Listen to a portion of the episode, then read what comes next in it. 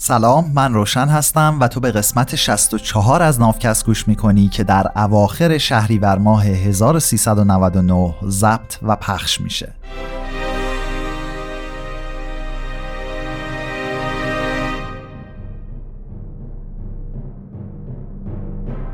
چیزی که در حال شنیدنش هستی ترجمه مستقل من از کتاب سیپینز نوشته یووال هراریه امید نافکست اینه که هر گونه تفتیش ساختاری عقاید از زندگیمون دور بشه و جاش رو به آزادی بیان بده.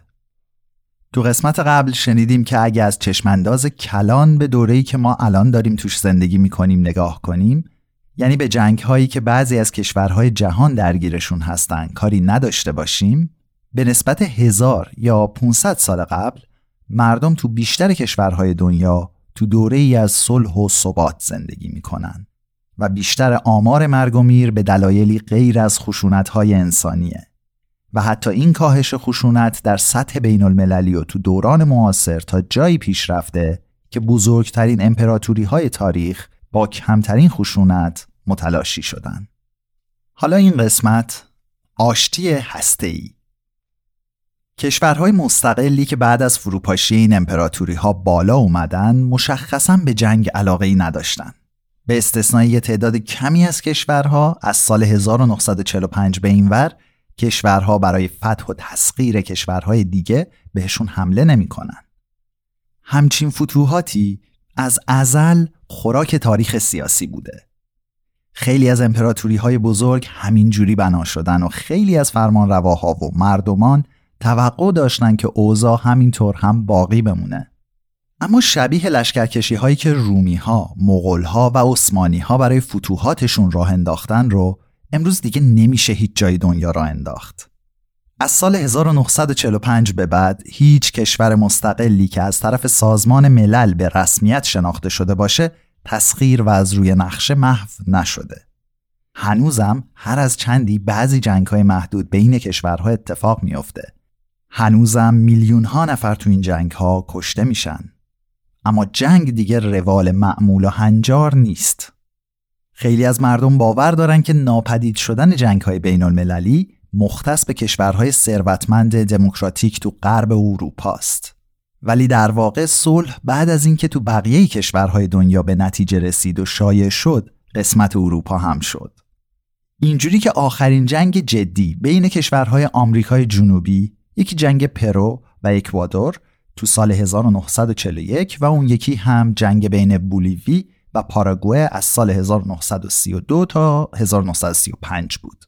و قبل از اینا هم فقط یه جنگ جدی دیگه تو آمریکای جنوبی داشتیم که از سال 1879 تا 1884 اتفاق افتاد و اینم بین کشورهای بولیوی و پرو از یه طرف و شیلی از طرف دیگه در گرفت و از اون موقع به بعد هیچ جنگ جدی دیگه ای بین کشورهای آمریکای جنوبی نداشتیم. خیلی کم پیش میاد که موقع فکر کردن به جهان عرب با خودمون بگیم عجب گروه صلح طلبیان. ولی از زمانی که کشورهای عرب استقلالشون رو به دست آوردن فقط یکی از اونها هجومی تمام ایار به اون یکی داشته که میشه حمله عراق به کویت تو سال 1990 یه تعداد زیادی درگیری مرزی بین این کشورها وجود داشته. مثلا بین سوریه و اردن تو سال 1970 کلی مداخله نظامی از طرف یکی از این کشورها تو امور یک کشور دیگه داشتیم. مثل مداخلات سوریه تو مسائل لبنان. کلی هم جنگ داخلی مثل الجزایر، یمن و لیبی. یه عالم هم کودتا و شورش داشتیم. اما بجز جنگ خلیج فارس هیچ جنگ تمام ایار بین المللی بین کشورهای عرب اتفاق نیفتاده. حتی اگه بیایم میدون دیدمون رو گسترده تر بکنیم و کل جهان اسلام رو در نظر بگیریم اون وقت اینجا فقط یه مثال دیگه اضافه میشه که اونم جنگ ایران و عراقه. ولی دیگه جنگ ترکیه و ایران نداشتیم. جنگ پاکستان و افغانستان نداشتیم. جنگ اندونزی و مالزی هم نداشتیم. به قاره آفریقا که می‌رسیم اوضاع اصلا به این گل و بلبلی هم نیست اما حتی همونجا هم بیشتر درگیری ها شامل جنگ های داخلی و کودتاست از دهه های 1960 و 1970 که کشورهای آفریقایی استقلال خودشون رو به دست آوردن تعداد خیلی کمی از کشورها به امید تسخیر کشور دیگه بهشون حمله کردند.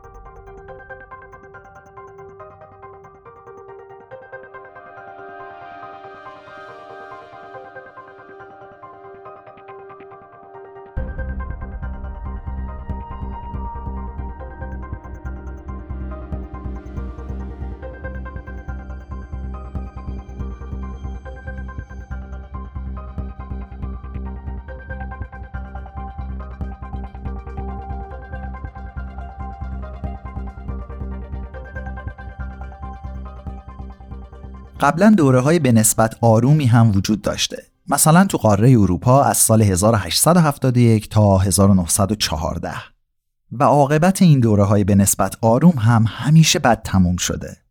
اما این دفعه فرق می‌کنه. برای اینکه صلح واقعی فقط به معنی عدم وجود جنگ نیست. صلح واقعی نامحتمل بودن و امکان ناپذیری جنگه. صلح واقعی هیچ وقت توی دنیا وجود نداشته. بین سال 1871 و 1914 یه جنگ اروپایی به عنوان یه احتمال امکان پذیر باقی موند. انتظار وقوع جنگ روی ذهن ارتش ها و سیاستمدارا و همینطور شهروندای عادی مسلط شده بود. این نفوس بد در مورد همه دوره های صلح و آرامش توی تاریخ صدق می‌کنه. یه قانون بیچون و چرا تو سیاست بین الملل حکم کرده که برای هر دو سازمان سیاسی یا همون کشور نزدیک به هم یه سناریوی محتمل وجود داره که می‌تونه باعث بشه تا در عرض یک سال آینده این دوتا کشور علیه هم وارد جنگ بشن.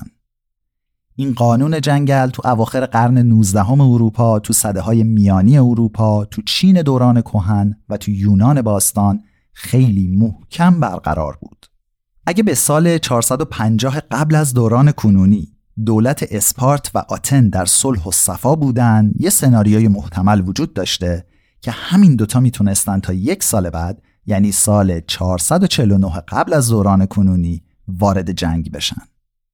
بشریت امروز این قانون جنگل رو شکسته. دست آخر به صلح واقعی و نه فقط نبود جنگ رسیدیم.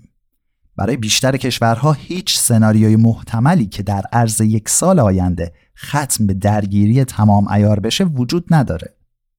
چی می‌تونه باعث بشه که آلمان و فرانسه سال آینده وارد جنگ بشن؟ یا چین و ژاپن؟ یا برزیل و آرژانتین؟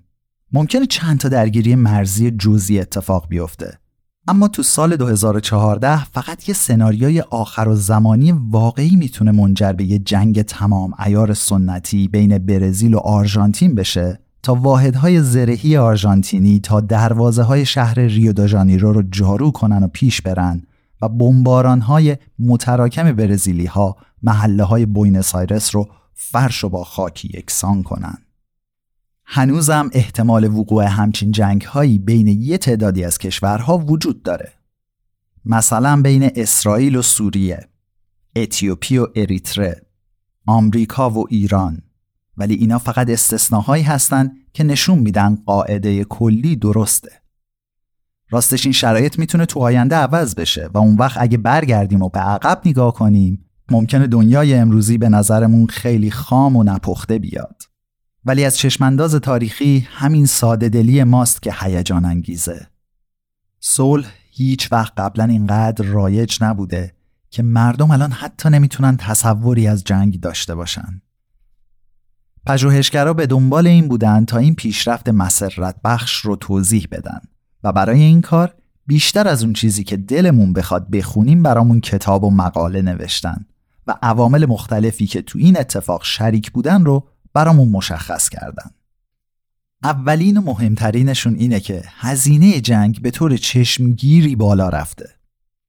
جایزه صلح نوبل برای اینکه ختم همه جوایز صلح باشه باید می رسید به رابرت اوپنهایمر و دوستانش که معمار بمب اتم بودند. تسلیحات هسته‌ای جنگ بین ابرقدرت‌ها را تبدیل به خودکشی دست جمعی کرده و اینجوری برنامه تسخیر کل دنیا به زور اسلحه عملا غیر ممکن شده. دومین عامل این بود که همزمان با اینکه هزینه جنگ بالا رفته، سود حاصل از جنگ هم پایین اومده. توی بیشتر طول تاریخ کشورها می‌تونستن با قارت و انزمام سرزمین های دشمن خودشون رو ثروتمند کنن. بیشتر ثروت تو گذشته شامل املاک، دام، برده ها و طلا می‌شد. خب خیلی راحت می‌شد اینا رو غصب یا غارت کرد. امروز ثروت عموما از سرمایه انسانی، دانش و مهارت فنی و ساختارهای اجتماعی اقتصادی مثل بانک تشکیل شده. برای همین نمیشه اینجور ثروت رو به زور برداری ببری یا قاطی قلم رو به خودت بکنی.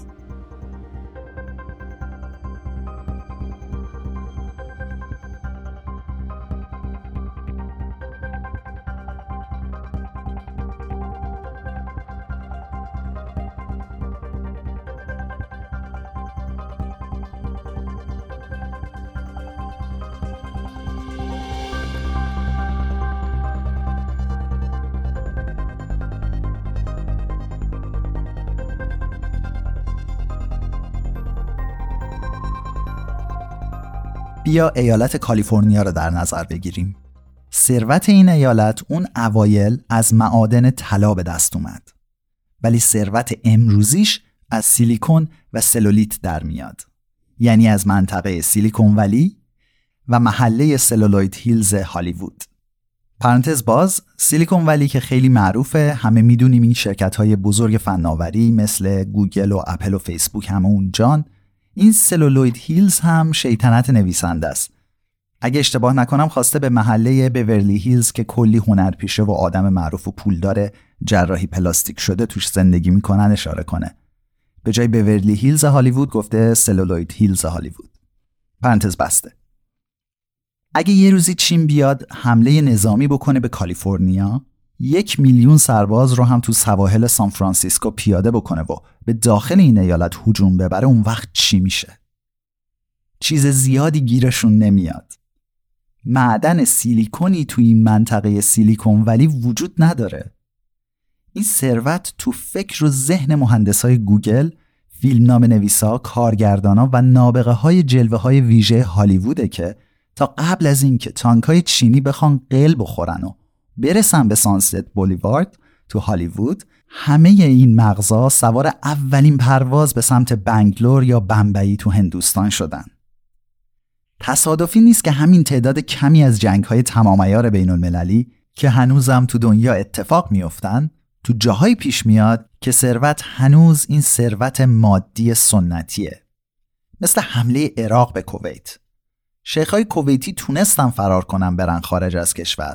اما چاه های نفتیشون سر جاشون موندن و اشغال شدن.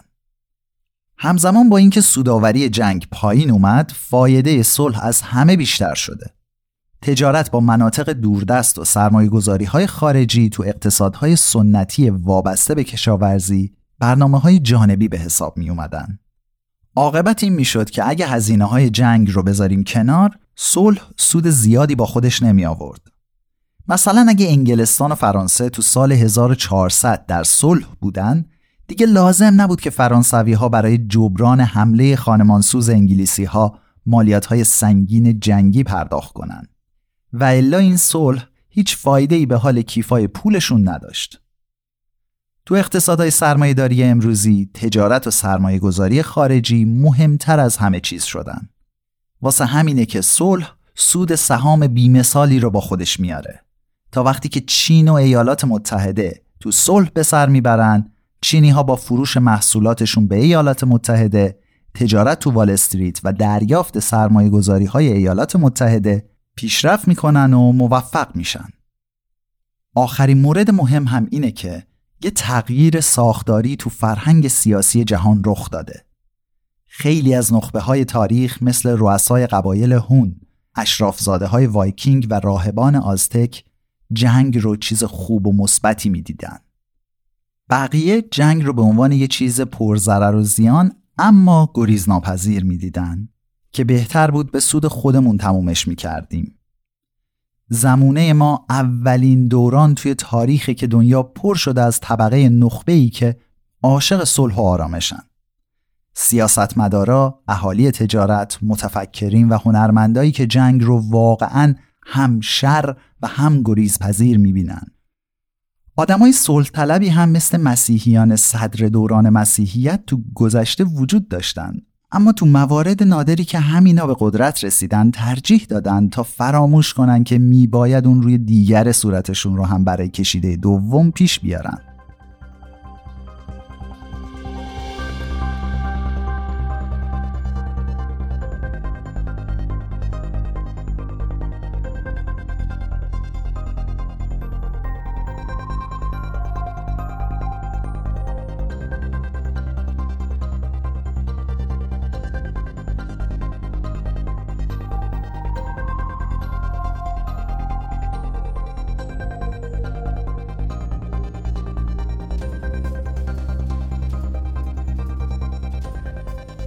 من این چهار مورد رو دوباره یادآوری می‌کنم.